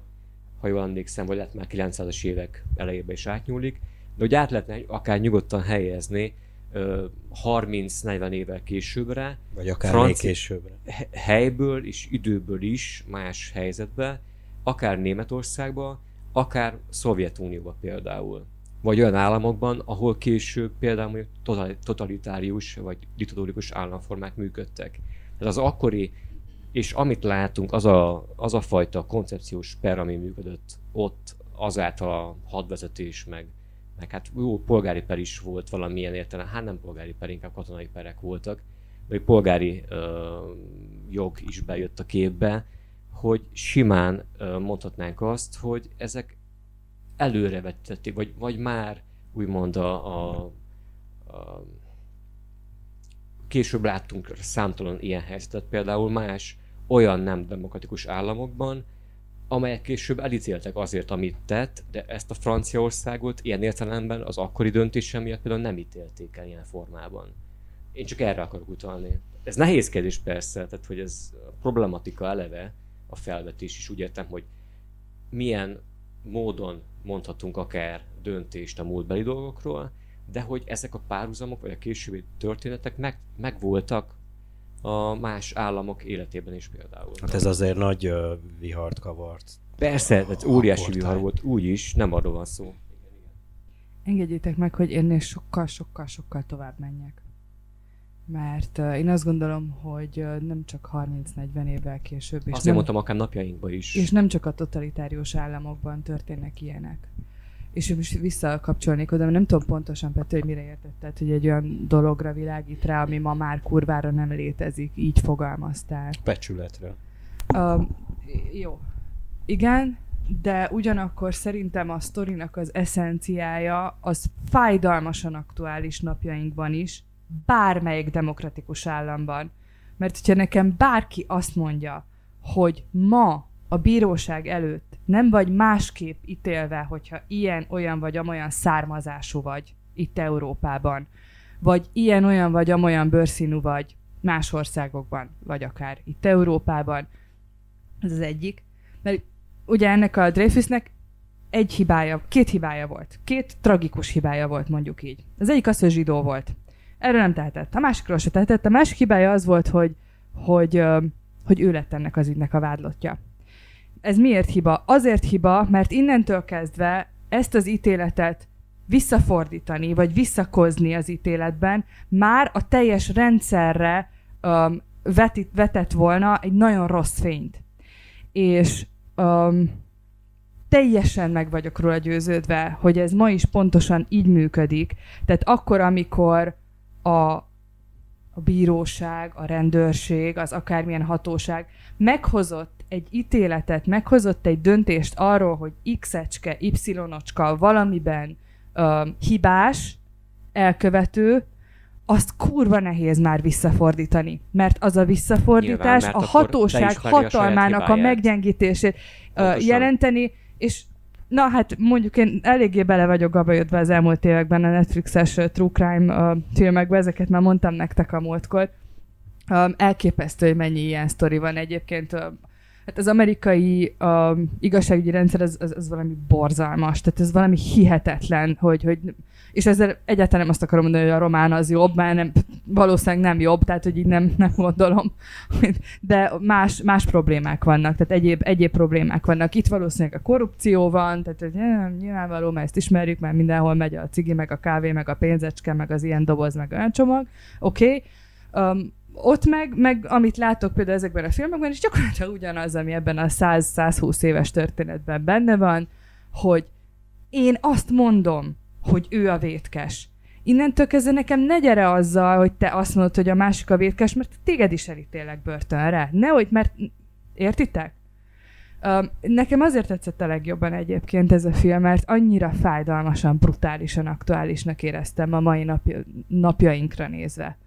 És bizony a magukat demokratikusnak tartó államokra nézett. Tehát ahhoz nem kell diktatúra, gyerekek, hogy ilyen történjen. Azért is mondtam, hogy akár napjainkig, és akár hasonló, mint Franciaország akkori demokráciája, az a 19. század végi, ugyanúgy értelmezhető a mai, tehát hogy napjainkig akár. De nyilván láttuk azt késő történelemben, hogy mi történt rá 30 éve Németországban, vagy a Szovjetunióban, Szovjetunióban még későbbig, ugye amíg elnyúlt ez az egész dolog, egészen a 90-es vagy 90-ig kb. Tehát, hogy ez egy brutális dolog. Egyébként azzal sem értek teljes mértékben egyet, hogy ma már nincs becsület, mert amúgy a filmben is az látszik, hogy a rendszer szinten nincs becsület, tehát rendszer szinten ennek a dolognak nincs relevanciája. Itt bizonyos emberek, itt ebben az esetben, hogy a főszereplőnk az, aki személyes módon felvállalja ezt az igazságharcos történetet, de igazából ő is a rendszer ellen harcol, amelynek egy adott ponton ő az egyik vezetője, akkor ellene fordul, stb.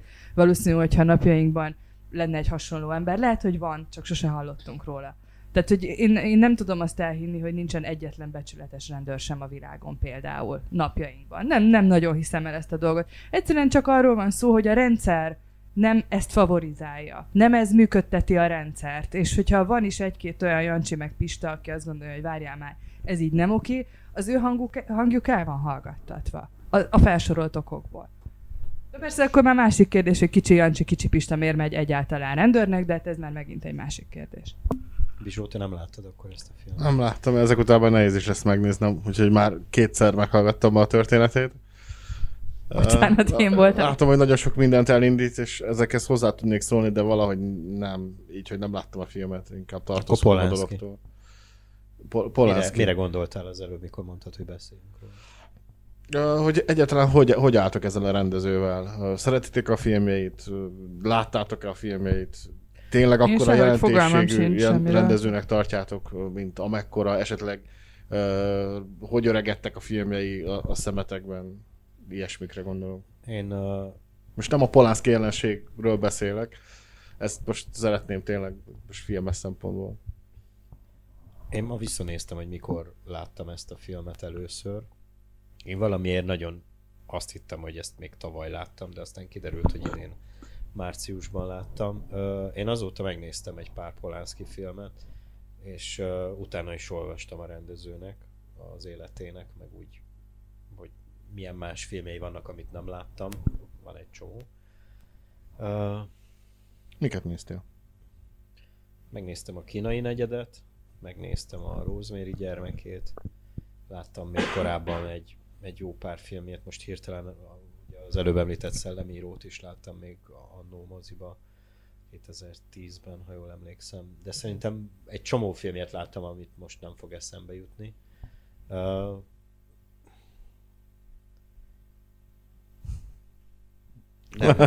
Igen? Nem tudom, nem tudnék most így, vagy nem tudom, mire vagy kíváncsi vagy. Hát melyik filmet tetszett, és melyik nem? Ja, hogy melyik állta ki az idő próbáját? Mindenképpen ez a filmje az, ami a legjobban megfogott, és én ezt úgy láttam ezt a filmet, hogy a film megnézése előtt kb. Szinte majdnem egy évvel azelőtt olvastam azt, amit itt mutogattál nekünk, azt a filmvilágot, amiben írtak róla kritikát, és mikor leültem megnézni a filmet, nekem totál kiment a fejembe, hogy ez Polanski film. Vannak véletlenek. Tehát, hogy nem úgy ültem le megnézni, hogy ez egy Roman Polanski film, csak eszembe jutott, hogy olvastam erről egy kritikát, és meg akartam nézni, és utána ástam így egy picit bele magam. Nem tudnék most így, nem tudom, mit érte ez Polanski jelenség alatt, vagy... Filmjei. Egy eléggé egyéni filmrendező, nem nagyon lehet másokhoz hasonlítani, nem érzem úgy, hogy bármikor meghallotta volna a kor hangját, vagy a modernitás őt meglegyintette volna. Néha vágásban vannak újdonságok, de körülbelül ennyi. Ja, hogy így filmrendezésileg? Igen, hogy ja, hát mennyire... Így... Na, oké. Okay. Nem, ez...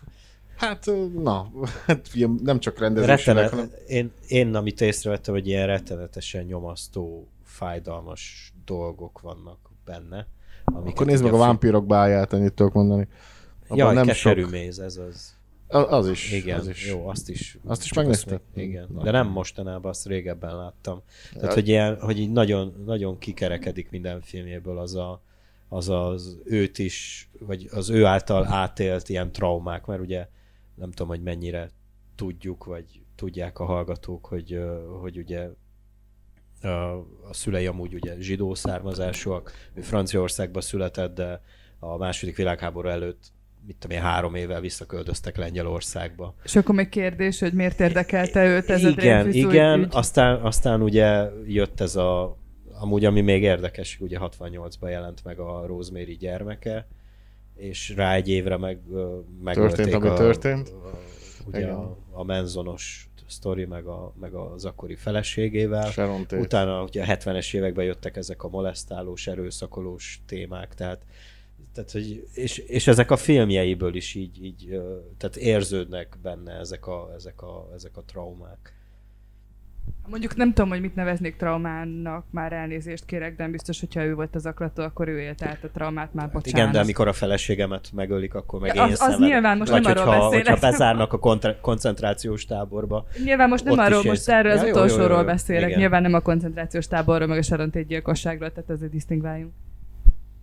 Én akkor nem tudom, hogy végszó vagy nem végszó, de picit akkor csak visszalépnék még a filmhez konkrétan, hogy eszembe jutott, még momentumok jelentek a film végéből, amire utaltál előtte, Péter, hogy te csak kicsit felmentőleg mondanám a mi Picquart kapitányunkra azt a dolgot, ami elhangzik abban a végső párbeszédben, ugye Dreyfus is közötte, hogy ott, ha jól emlékszem, az is elhangzott, hogy tehát én, amit tudtam, megtehettem, az igazságérzetem azt vezérelte bennem, hogy megtegyem azt, amit... És igazából Dreyfus is azt mondja neki a végén, hogy valóban nem lehetnék itt így maga nélkül ebben az helyzetben, kb. Ezt mondja Dreyfus, és hogyha végiggondolsz a film alapján, vagy a történet alapján, akkor valóban tényleg, tehát hogyha a fickó, a Picquart nincsen, akkor a másik az elássák. Bocsánat, csak nagyon frissen láttam, azért kell most közbeszóljak. Nem ez hangzik el, lehet, hogy ez is elhangzik, de ennél hegyesebb az, hogy azt hangzik el, hogy Picquart nem lehetne sehol, hogyha nem lett volna Dreyfus.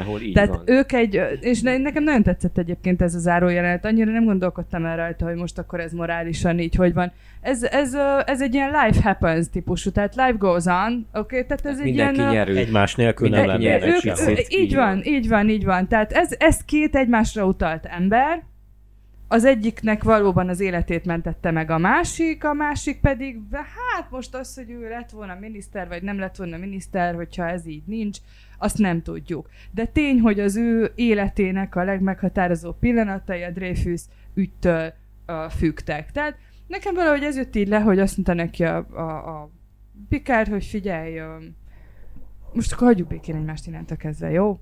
És ezt így is tették. Tehát valahogy így. Igen, de mégis ott van, bocsánat, muszáj ezt a tüskét, hogy bennem van, hogy de mégis, tehát hogy Picquart az elejétől fogva nem, biztos nem az motivált, hogy én egyszer majd miniszter lehetek, amikor ebbe az egészbe beleállt.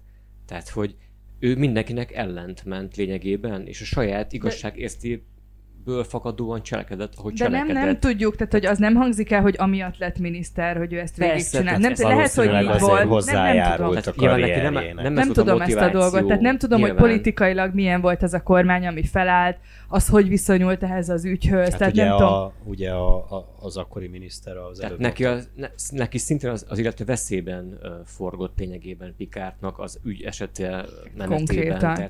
Konkrétan. Ugye, tehát hogy valószínűleg nem az motivált, hogy egyszer majd miniszter leszek, és akkor nem tudom, mi lesz, tehát politikai karriert nem hiszem, hogy épített volna ilyen értelemben.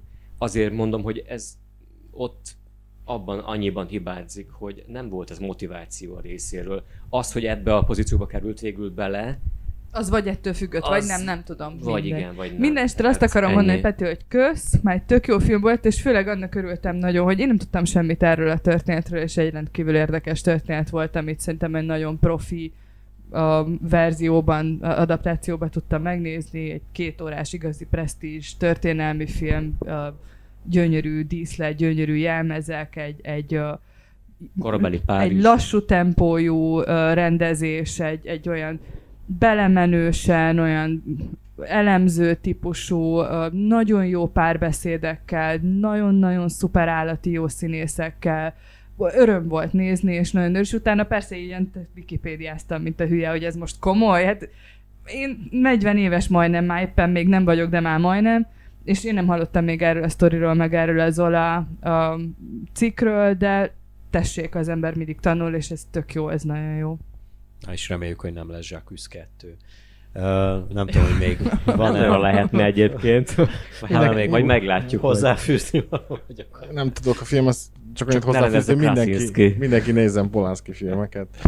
A Lengyelországban készített filmjeik közül is ki lehet emelni a Kés a vízben, ami szerintem egy thriller klasszikus, de abszolút, tehát nekem nagy favoritom volt gyerekkoromban, most újra nézve nem tudom, hogy mit szólnék hozzá, de nekem nagyon, nagyon tetszett. És jó néhány klasszikus köszönhetünk a rendezőnek, szerintem megérne egy adást, de na, nem tudom. Nem derül ki, a többiek mit gondolnak a dologról, úgyhogy majd később. Közelebb. Okay. Na hát köszönjük szépen, ennyi lett volna már ez az értágító. Írjatok nekünk nyugodtan, hogyha van hozzáfűzni valótok, esetleg kiegészítenétek a gondolatainkat, vagy pedig egyéb észrevételetek van. YouTube csatornánkra fel lehet iratkozni, oda lehet írni, Spotify-n is lehet minket hallgatni, illetve élő reggeli műsorainkat is lehet hallgatni a honlapunkon. Köszönjük szépen a figyelmet, sziasztok! Sziasztok! Szevasztok! How?